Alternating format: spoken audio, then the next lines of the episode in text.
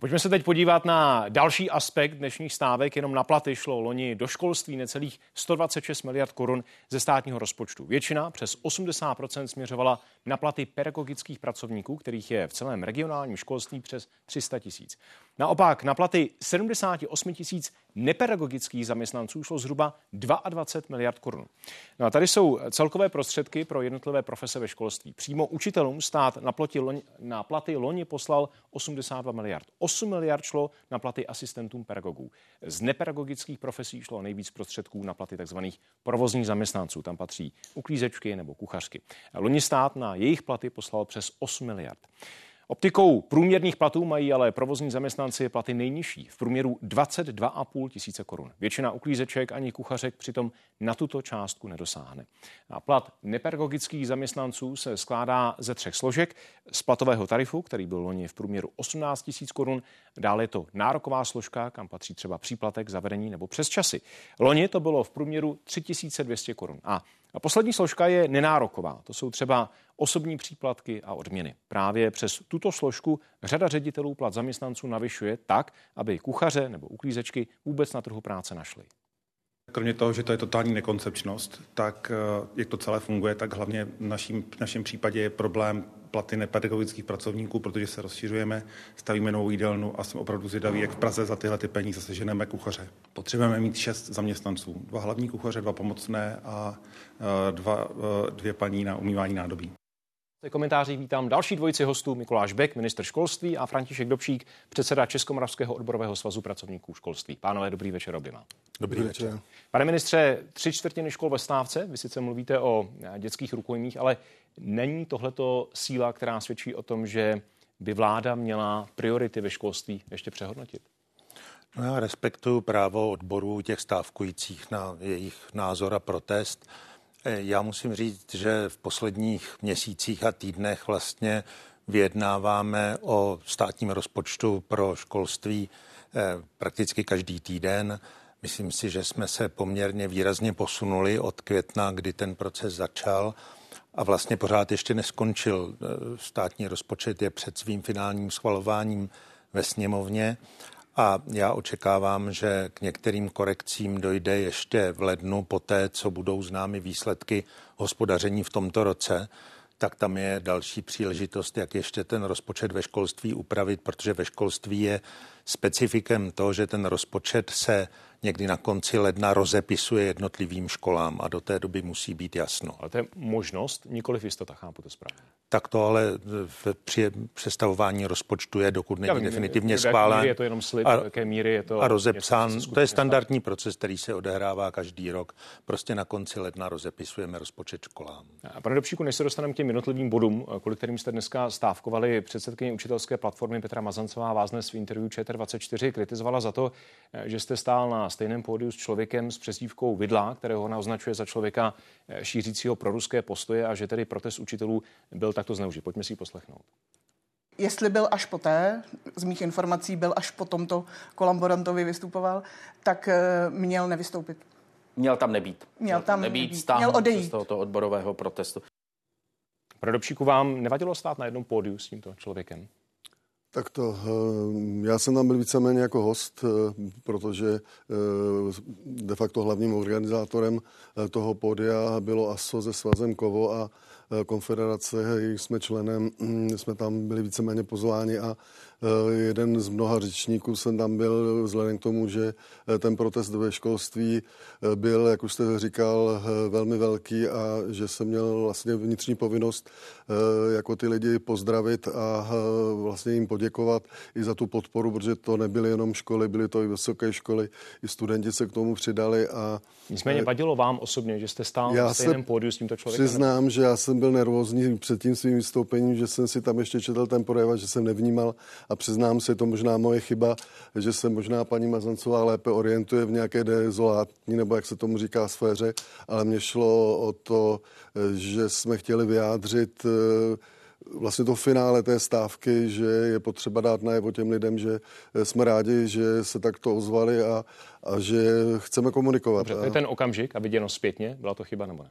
Eh, já jsem eh, už dal na naše sociální sítě vyjádření, že De facto je to politování hodné ze strany těch organizátorů, že to takto zorganizovali a že dost těžko už zpětně můžu něco jako řešit, že jsme se od toho Eh, chtěli jako odříznout, že opravdu jsme nechtěli ani poškodit učitelskou platformu, eh, které děkujeme za podporu a myslím si, že máme držet pospolu a ne eh, se navzájem vyzývat pojďme, k něčemu. Pojďme k těm jednotlivým bodům. Dnešní protesty mají, pane Dobšíku, konkrétně vést k čemu? Tam se proto, že jste v minulých dnech s panem ministrem zde sedícím jednali a jeho řešení vám nestačilo. Co tedy po dnešku nastane, co dosud nenastalo? Tak jak bylo řečeno, státní rozpočet není uzavřen. Bude se o něm hlasovat v finálním třetím čtení. Teď ve středu jsou tam i opoziční pozměňovací návrhy. Tam si neděláme iluzi, že by to eh, koalice podpořila, ale pokud tam dojde ještě k nějakým dílčím změnám, o tom až takové podrobnější informace nemám, tak určitě budeme rádi a samozřejmě jsme připraveni jednat a to už si řekne určitě sám pan minister, jak to má v plánu, protože tady víceméně já jsem schopen se víc podřídit, protože přece jenom jeho čas je víc jaksi nabitý tím programem, než teda ten můj.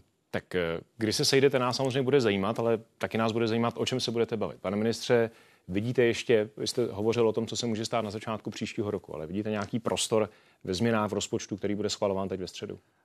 Já musím říct, že v tom víru kolem přípravy a průběhu té stávky možná v tom veřejném prostoru zaniklo několik informací, které jsou z mého pohledu podstatné. V úterý odpoledne jednala koaliční rada spolu s ekonomickými ministry a my jsme se dohodli na dalším postupu ve věci změny školského zákona, která nám umožní to, že jeden z těch sporných bodů, což je redukce těch maxim financovaných úvazků, že ta redukce bude mírnější a bude doplněná nějakými novými nástroji, které umožní regulovat tempo personálního růstu ve školství, tak aby to odpovídalo možnostem rozpočtu. To si myslím, že je věc důležitá. Já jsem také už to úterý řekl, že s velkou pravděpodobností to znamená, že ta redukce bude na nějakých 95 toho současného stavu, což zejména u některých typů středních škol vlastně eh, odstraňuje důvod k těm obavám o dopady na kvalitu výuky. Eh, také to koaliční jednání potvrdilo to, že ten rozpočet školství přímo ve státním rozpočtu v té kapitole roste o 4 miliardy, ale další 4 miliardy budou uvolněny z rezervy.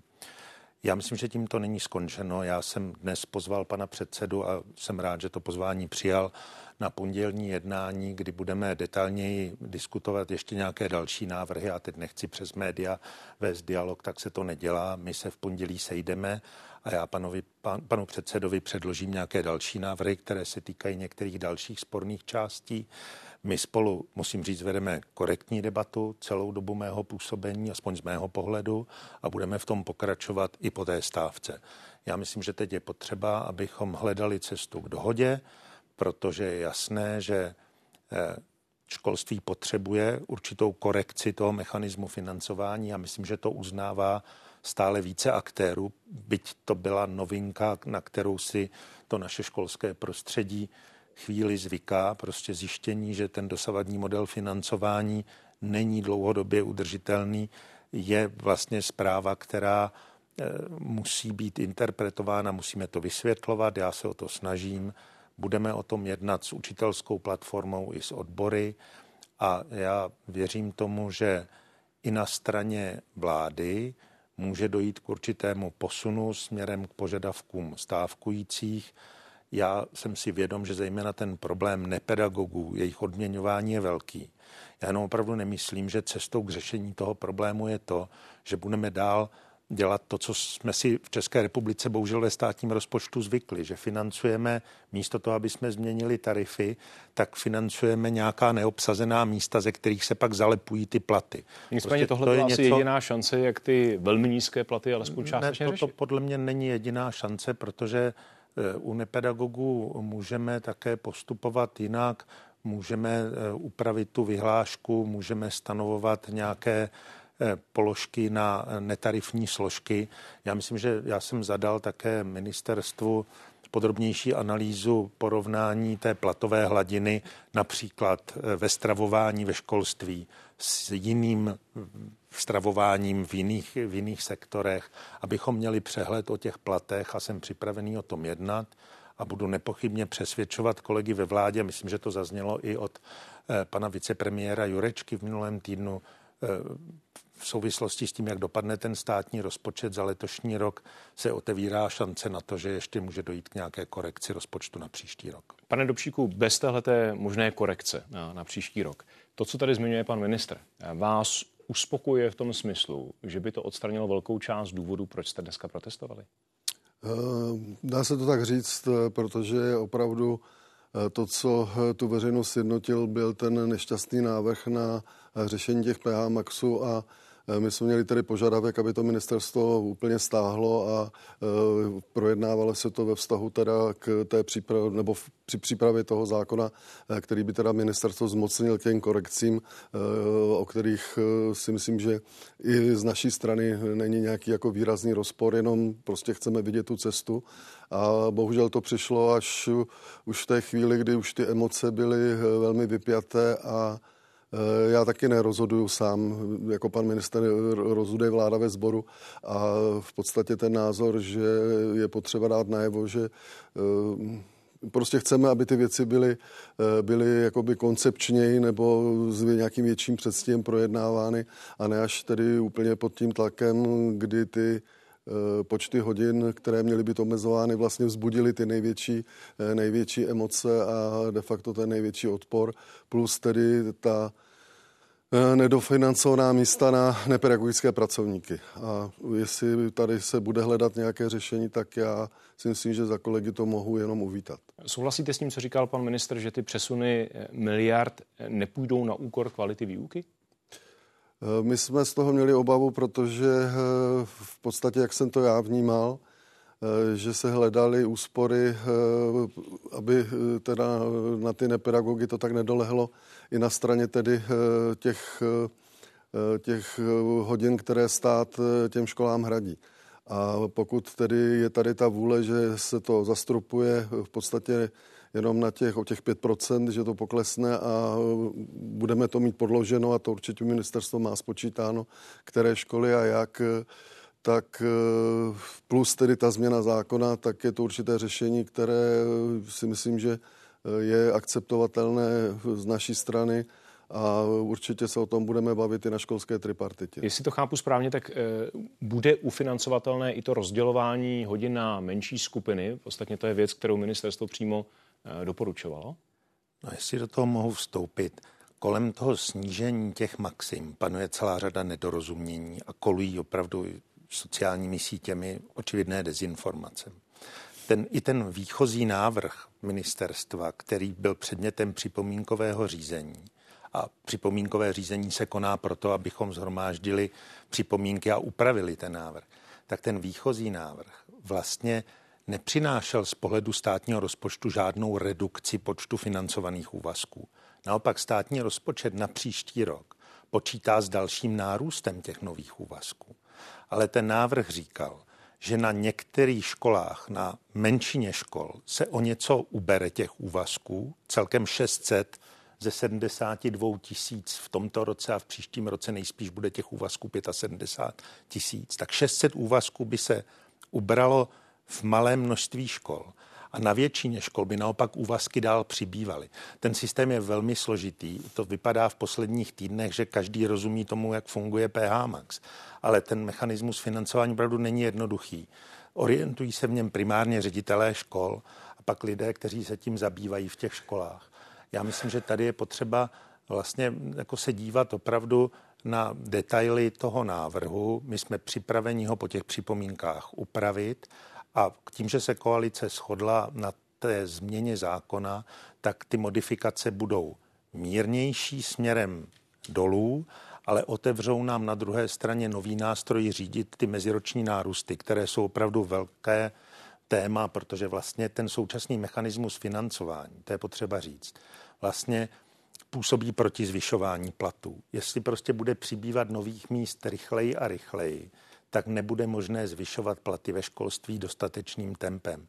Kdo říká, že se má zachovat současný model PH Maxu, vlastně říká, že nemají moc růst platy. Musíme ten model upravit tak, aby odpovídal reálným možnostem a zároveň potřebám kvality ve školách.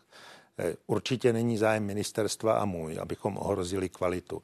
Nevracíme se zpátky, jenom ten personální nárůst, který činil 40 tisíc pozic za pět let, nových míst ve školství, musíme postupně zpomalit a stabilizovat na nějaké dlouhodobě udržitelné úrovni. Já jsem opravdu připravený k tomu svolat i kulatý stůl v prosinci se zástupci asociací ředitelů odborů, učitelské platformy a znovu diskutovat o tom, jaké parametry ta úprava má mít. To zákonné zmocnění je důležité, protože ten současný model je téměř neřiditelný. Pane Dovšíku, váš návrh asi neměl barvu tady, úplně souhlasnou. Tady se asi, pane ministře, úplně nezhodneme, protože, ale nechci to teda dělat v přímém vysílání. A asi jste možná od těch úředníků nebyl informován, Eh, přesně, jak tedy ten návrh eh, spatřil světlo světa a ty připomínky my jsme si jako odbory nevymysleli. Vy jste sám řekl, že nejvíc tomu eh, rozumí ti ředitele. A ti ředitele se nejvíc ozvali a v podstatě my jsme vyzvali ty naše, aby to skonfrontovali s těmi řediteli, protože víme, že ten obyčejný učitel si ty PH maxi neumí až tak spočítat, jako ten ředitel, který de facto sestavuje ten rozpočet a tak dále. Takže ta vlna Eh, toho odporu, nebo jak to nazvat, eh, byla de facto eh, z toho terénu a projevilo se to tím, kolik tedy škol v podstatě dalo, dalo najevo, že se tomu chce bránit. Vy, byť vy říkáte, že už jste dělali nějaké nebo připravovali nějaké úpravy, ale kdyby ten návrh tak, jak byl představen a jako de facto všechna připomínková místa odmítla, tak to byl jeden z těch velkých impulzů, proč se tedy pedagogická veřejnost nech nechci říct, že sjednotila, to určitě ne, ale ve velké míře ano. Já se teda obávám, že, že vlastně většina lidí nečetla podrobnosti toho návrhu. Součástí toho návrhu, na rozdíl od doby, kdy se zaváděl ten systém, byla RIA, posouzení dopadů té regulace, kde je popis těch, těch eh, dopadů na jednotlivé segmenty ve školství. A skutečně těch ubývajících úvazků je 600 podle všech výpočtů, které vycházejí z čísel, která přicházejí z těch škol.